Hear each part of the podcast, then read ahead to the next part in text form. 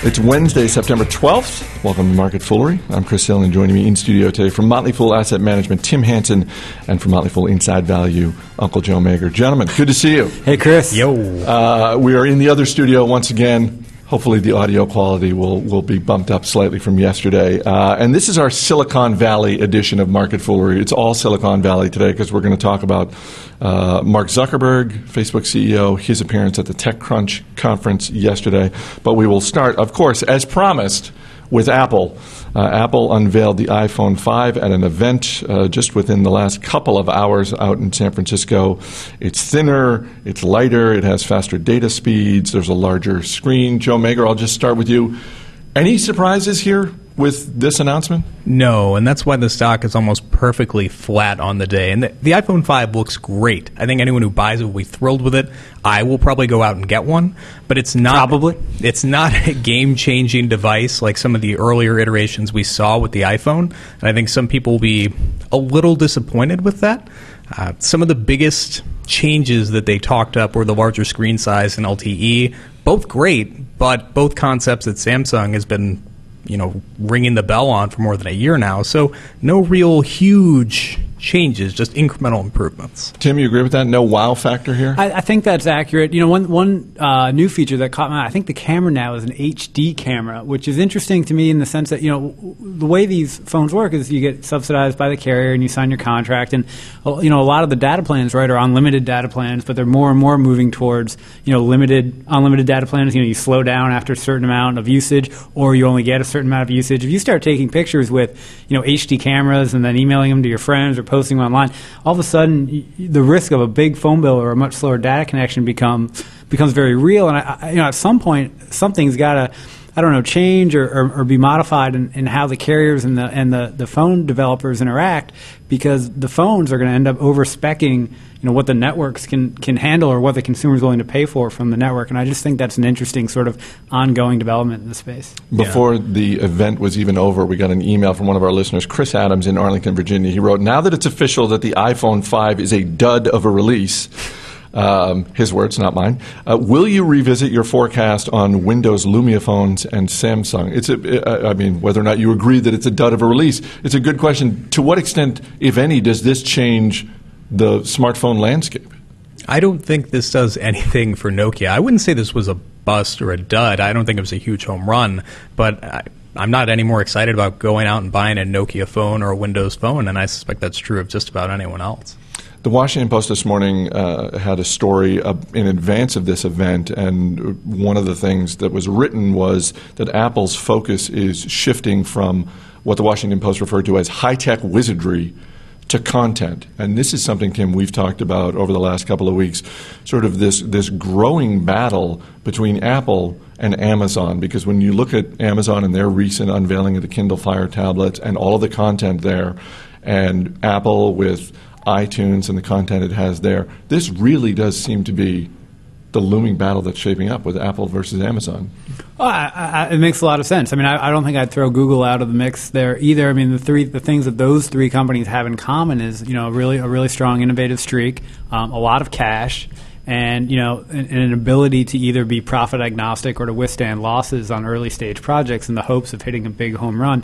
I mean that's simply not true of a company like a Nokia or even Microsoft. You know, Microsoft probably has the balance sheet, but probably has lost the innovative streak. So I, I would say throw Google into the ring there with those other two companies, but that's really going to be where the the fight plays out. And and you know, one argument is that content is king, and, and obviously Amazon is positioned really, really well in that regard.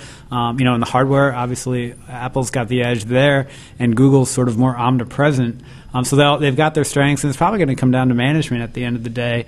And uh, I think the best manager in that group is probably Jeff Bezos.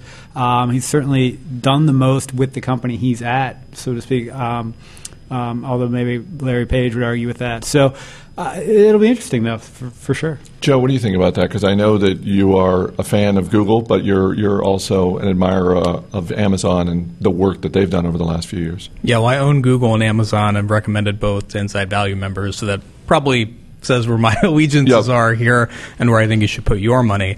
Uh, you know, in terms of this kind of greater battle between them, it's not a winner take all situation for sure. They all have specialties that they're going after. I do think of the three, in terms of the hardware battle, the one who's most susceptible is Apple, even though they have the best product and the biggest market share, at least on tablets. And we can all agree it's a great product. When you have competition who's competing on price and making it up on the back end, like Tim was saying, that's just incredibly difficult to deal with over the long term. And you know, you look at some of the pricing. Uh, the new iPod Touch rolls out at two ninety nine. That's a pretty high price point for a small device when you can go out and buy a Kindle Fire HD for one ninety nine. Now, is it the same quality? Probably not. But you know, if you're value conscious, it'd be tough to justify buying that tiny Oh, little consumers iPod. today certainly no value conscious in, our, in, this, Right. in this economy. Uh, let's wrap up on the stock because, uh, Joe, you mentioned that shares of Apple today have basically remained flat throughout the day. Uh, and I have to thank Twitter for this information uh, because uh, someone I follow on Twitter pointed out that if you look at the last three events that Apple has had when they unveiled the iPhone 4S, the iPad 2, and the iPhone 4, in the following week, shares of Apple fell for all three of those. If that holds to form, we could expect to see Apple shares dropping over the next week, maybe just a couple of percentage points. Maybe that's all it takes. Whether that happens or not, when you look at the stock, Joe, where do you think it falls on the value proposition? Well, I know it looks conventionally cheap because it's selling at 15 times earnings and about one fifth of the market cap is in cash. They got $100 billion plus in cash. That's attractive. But when you think about the market cap in absolute terms, you're talking about a 100 or $620 billion company. So there are great expectations priced into this business, even if it's not clear just looking at PE ratio. Honestly, I don't like the long term dynamics of consumer hardware for anyone, including Apple. And it's not so much an Apple thing, it's just a broader dislike of the space and how I think over the long term prices fall and margins follow. Tim, how does shares of Apple look to you? I'm probably a bad person to ask because I've been consistently wrong about Apple being skeptical. Well, I mean, I have too, but that doesn't stop me from commenting. That's not stopping me from asking. Yeah, you know, I, you know, I would say I'm just be on the sidelines with Apple. I, I'm neither a, a, a lover nor a hater. I think you know Joe's comments about uh, the economics of the hardware space are certainly true, but Apple arguably has has done to the hardware space, you know, what Coke has done to the sugared water space, which is slapped a brand on top of it and achieved basically permanent pricing power ability. Um, we'll see if that holds up. Um, it's held up for a very long time now and enabled Apple to become sort of a non-cyclical company in what is otherwise a very cyclical uh, industry. Um, but like I said, I, I, I've been wrong um, on, on Apple consistently, and so I, I, would say I'd prefer not to have an opinion. On Tuesday, Facebook CEO Mark Zuckerberg took the stage at the TechCrunch conference in Silicon Valley to answer questions about his company. Uh, among the comments he made, he said he was disappointed in Facebook's share price. He admitted that they made mistakes on mobile, and he did say, again, definitively, they are not interested in trying to build a Facebook phone.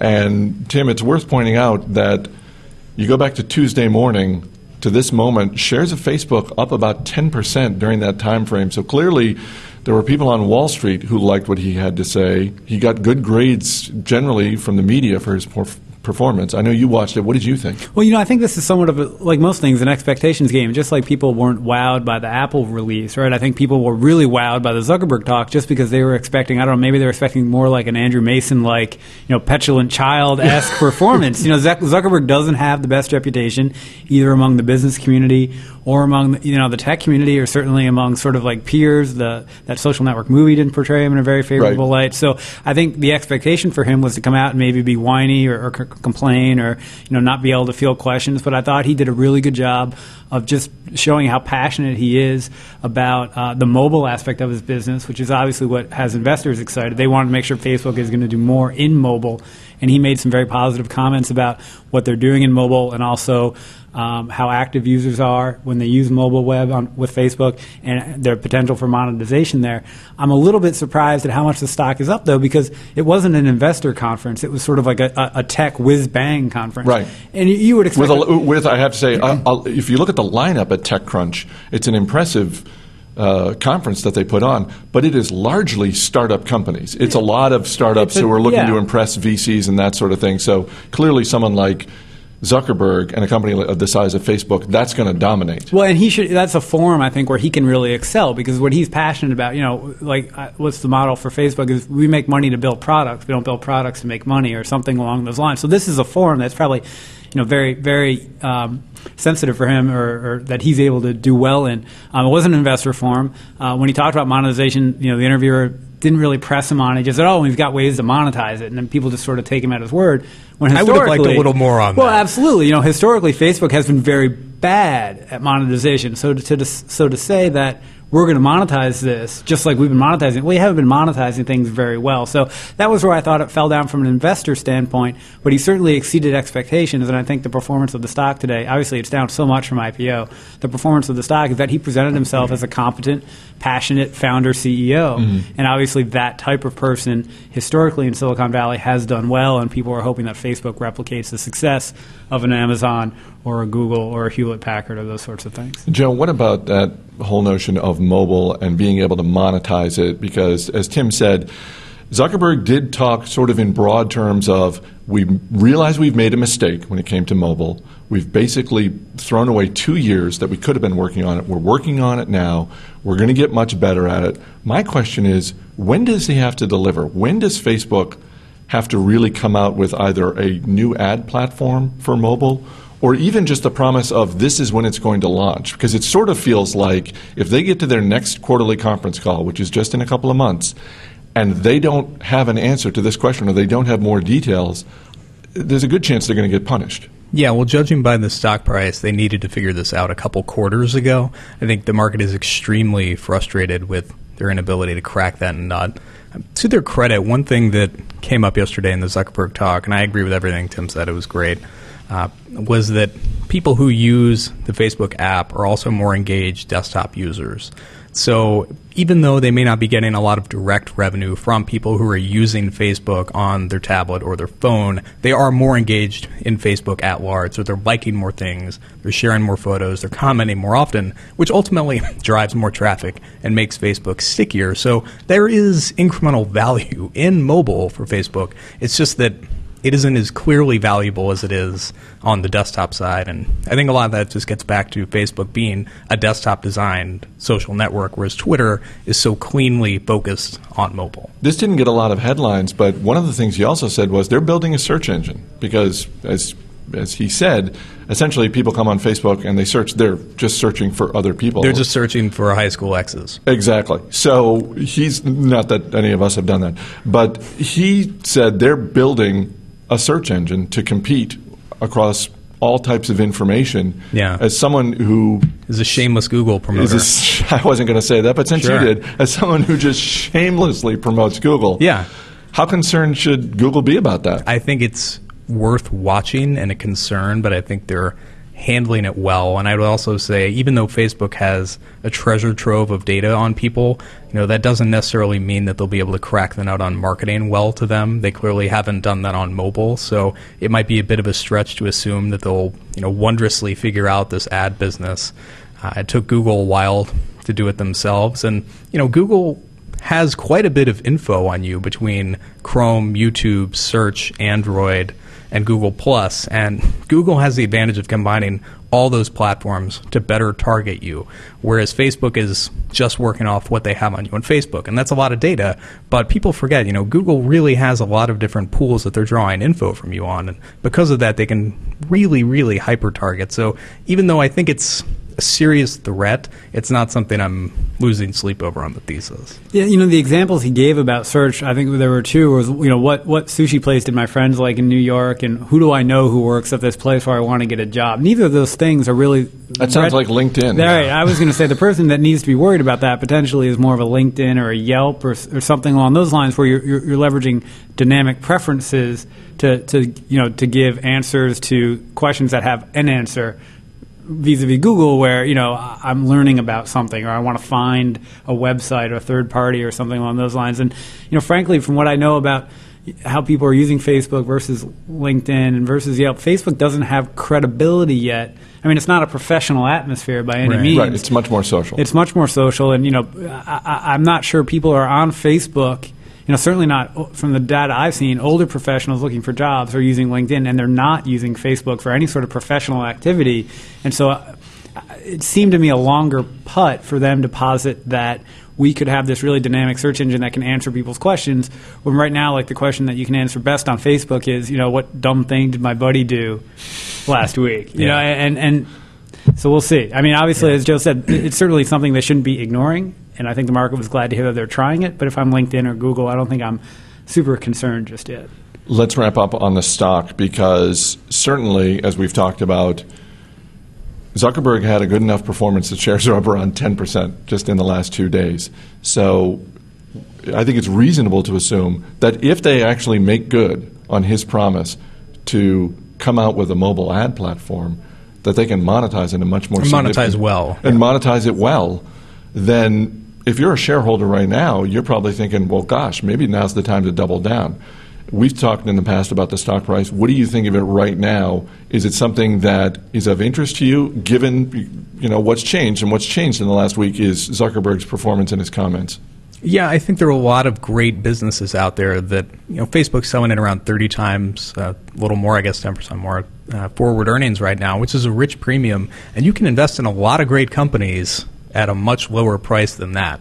Uh, Apple, for example, even though I'm not a big Apple fan, I mean they're growing their top line near 50 percent, and it's probably selling at I don't know, 12 times forward earnings. I mean, if I had to choose between the two, and I'm just making this up, I would go with Apple because, again, I think it has uh, a more interesting mix and a better valuation. And there are a lot of, again, you know, your Googles, your eBays who are doing very well but selling at much more attractive valuations, and I would say have better uh, competitive positions in terms of the long term. Tim, what about you? I'd, I'd, I'd, I think it's an interesting speculative bet. I mean, pending the addition of some more data points, I'd quibble with Joe's valuation analysis just slightly because, unlike some of the competitors he cited or, or comps he cited, um, Facebook would have the opportunity for both revenue growth and margin expansion, provided they can monetize their business. Over, so that's sort of a multiplier effect. Yep. So the multiple, which is more of a linear measurement, isn't maybe quite as applicable. Um, that being said, I think there are still questions around how Facebook measures user activity, and obviously everything Mark Zuckerberg said yesterday probably he, he- he's not lying, but there, there, there are underlying there's data and facts and, and, and definitions and things that underlie. Oh, people are six times more active, or they're more likely to do this, or they're more likely to do this. You know, what is an active user for Facebook? How much can they monetize them? you know, casual users looking at pictures of kids are, are certainly much less likely revenue targets than someone explicitly looking for a job on LinkedIn. So I think Facebook as an ecosystem has, has some things to prove out. Um, but I think it's an interesting speculative small bet at this point. Um, you know, I haven't done anything with it and, and don't intend to, but I, I haven't written it off either. All right, Joe Magyar, Tim Hanson. Guys, thanks for being here. Thanks. For more information on Motley Fool Asset Management, you can go to foolfunds.com. And as always, people on the program may have interest in the stocks they talk about, and the Motley Fool may have formal recommendations for or against, so don't buy or sell stocks based solely on what you hear.